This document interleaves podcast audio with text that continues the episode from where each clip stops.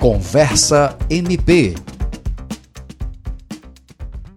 O Ministério Público do Acre tem concentrado esforços para combater a criminalidade, investindo de um lado em estrutura, inteligência e capacitação, e por outro lado, trabalhando junto com diversas instituições para construir estratégias integradas que possam levar à redução da violência no Estado. Foi assim que nasceu há quatro anos o Observatório de Análise Criminal, setor ligado ao Núcleo de Apoio Técnico NAT, cujo objetivo é produzir informações sobre o fenômeno da violência no Estado, em especial os crimes relacionados às organizações criminosas. A conversa de hoje é com o promotor Bernardo Albano, coordenador em exercício do NAT e coordenador adjunto do Grupo de Atuação Especial de Combate ao Crime Organizado, o GAECO, e com o coordenador do Observatório de Análise Criminal do NAT e especialista em segurança pública, Aldo Colombo. Doutor Bernardo, inicialmente nós gostaríamos que o senhor explicasse como funciona o Observatório de Análise Criminal do Ministério Público. Olha, o Observatório de Análise Criminal, ele se iniciou como um projeto, hoje se está institucionalizado na estrutura do NAT e tem por finalidade principal a produção de conhecimento a produção de conhecimento útil e necessário para subsidiar o tomador da decisão estratégica dentro do âmbito da segurança pública. É a produção desse conhecimento pelo observatório também é muito relevante para a discussão da, do fenômeno da violência, fenômeno esse que ele é multidimensional nas mais diversas esferas, pelos agentes e operadores de segurança, mas também pela sociedade em geral, pela mídia, pela imprensa, pelas universidades todos aqueles que têm interesse em conhecer mais o fenômeno da violência e buscar alternativas para a redução desse fenômeno. Aldo, o anuário ele é produzido não só com temas relacionados a crime organizado, tráfico de drogas, mas também com temas sobre é, mortes violentas intencionais, acidentes de trânsito, com vítimas fatais, suicídios, crimes contra mulher, criança e adolescentes. Como esses indicadores podem ser utilizados no enfrentamento à criminalidade? No caso de crime organizado, a gente elegeu um conjunto de indicadores que são correlatos à atuação do crime organizado. Você falou muito bem aí sobre homicídios. Né? Nós temos os crimes de roubo, teve um, um aumento durante praticamente cinco anos de forma contínua. E os demais, sistema prisional, fronteira, também tem relação com a atuação do crime organizado. Em relação ao que a gente produz, sobre esses fenômenos, as variáveis que a gente explora que são é, retiradas a partir das circunstâncias fáticas desse fenômeno, a gente produz um conhecimento para fins de orientação, né? um conhecimento de caráter subsidiário e consultivo para aqueles que têm interesse em conhecer a temática. A partir daí, esse conhecimento é utilizado para a otimização do recurso que já é escasso, tanto o recurso humano quanto o recurso logístico. Inclusive, dar um exemplo também, dentro da produção de conhecimento, a gente pode destacar que um dado levantado pelo observatório referente aos crimes de roubo, muito interessante, que no arco histórico de 2007 para cá, ou seja, é de forma muito estável, a grande maioria dos roubos eles ocorrem justamente no período entre 18 e 21 horas. Então, tendo essa marcação histórica dentro de, do levantamento dessa informação, a gente consegue direcionar o operativo policial para fazer o enfrentamento a esse tipo de crime, justamente dentro desse arco horário. É um conhecimento que ele é importante tanto para a formulação do planejamento estratégico, mas também para o deslocamento da parte operacional mesmo, de contingente operacional de rua, visando enfrentamento direto da criminalidade com maior eficiência. Doutor Bernardo, além do horário, o anuário apresenta os locais onde tem maior incidência de crimes? Esses dados constam no anuário? Exatamente. O anuário ele busca um trabalho exaustivo relacionado a todas as variáveis. Uma delas, muito importante, é justamente os chamados hotspots, onde é que são os locais quentes, onde é que esses crimes estão acontecendo e qual a faixa etária da vítima, qual é o perfil da vítima, qual é o perfil do autor desses crimes. Tudo isso são informações relevantes e levantadas e aprofundadas no âmbito desse documento. Eu quero destacar que esse é um projeto pioneiro e visionário. Nós não temos projetos parecidos, similares a esse daqui, em outros ministérios públicos. Inclusive, na verdade, o Ministério Público do Estado do Acre está sendo protagonista na produção desse conhecimento. Durante muito tempo, esse era, eram conhecimentos que ficavam compartimentados, pois produzidos é, dentro do, de órgãos do executivo. O observatório, a produção desse conhecimento, a captação desse conhecimento pelo observatório, ele tem também esse condão de democratizar, de dar uma maior publicidade a essas informações. É, sobre isso, esses dados estão disponíveis na página do Ministério Público, os anuários, não só do último ano, mas os anteriores também estão disponíveis lá para quem quiser acessar. Em relação às organizações criminosas, qual o perfil de vítimas e autores dessas organizações?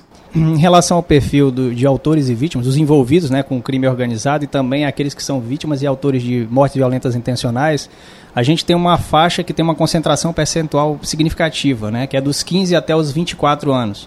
Mas assim, de acordo com uma legislação lá, a população jovem é considerada de 15 até os 29 anos. Então, essa faixa concentra praticamente 50, até mais do que 50% do total das vítimas e autores envolvidos em mortes violentas.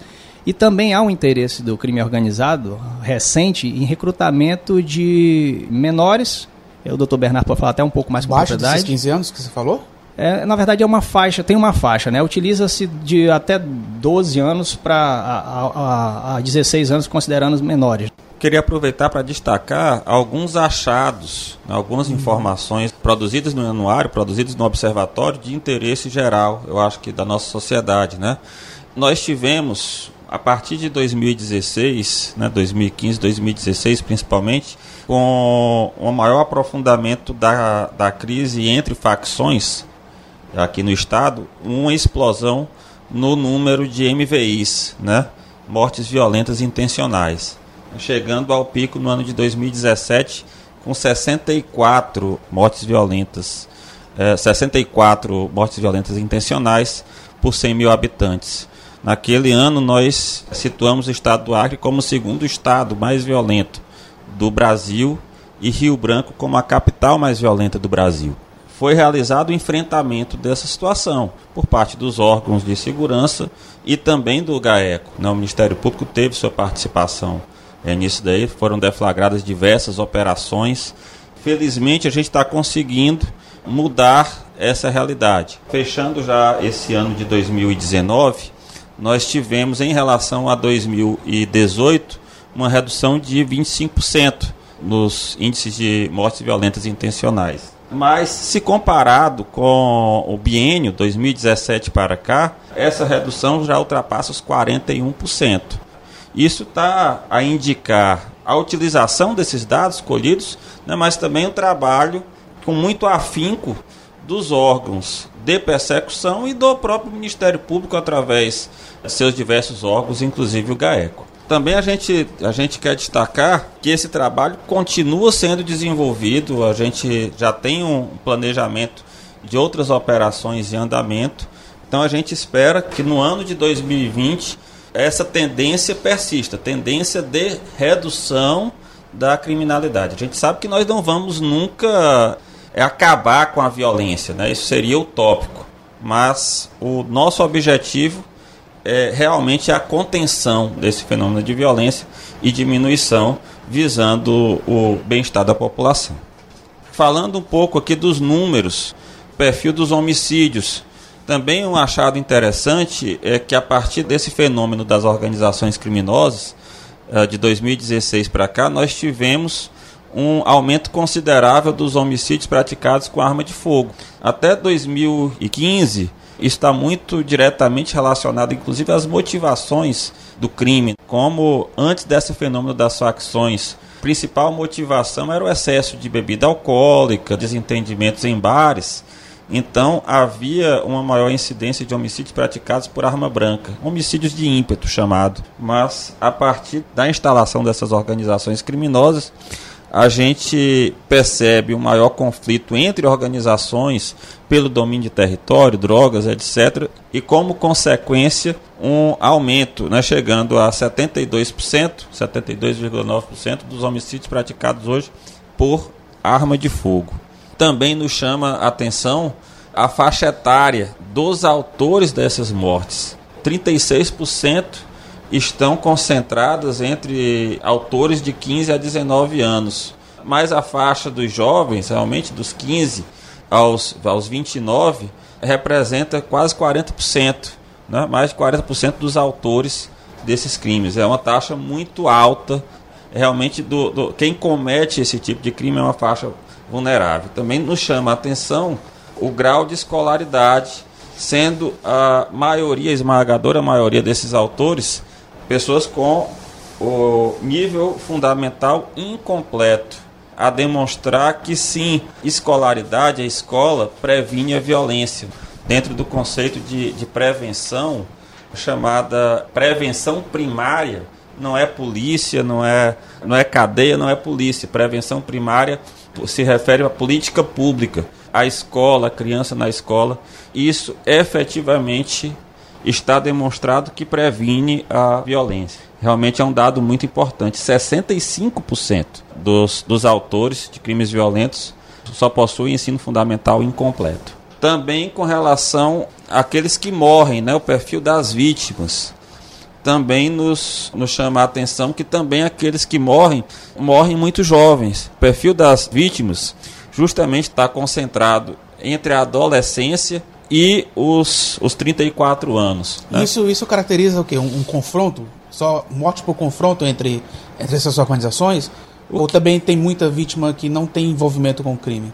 Olha, o que nós temos percebido é que a partir de 2016 o perfil da criminalidade, as motivações mudaram, né? Se, como eu falei, até 2016 as motivações estavam eram mais concentradas no motivo fútil, no excesso de, de bebida alcoólica, ciúmes, etc.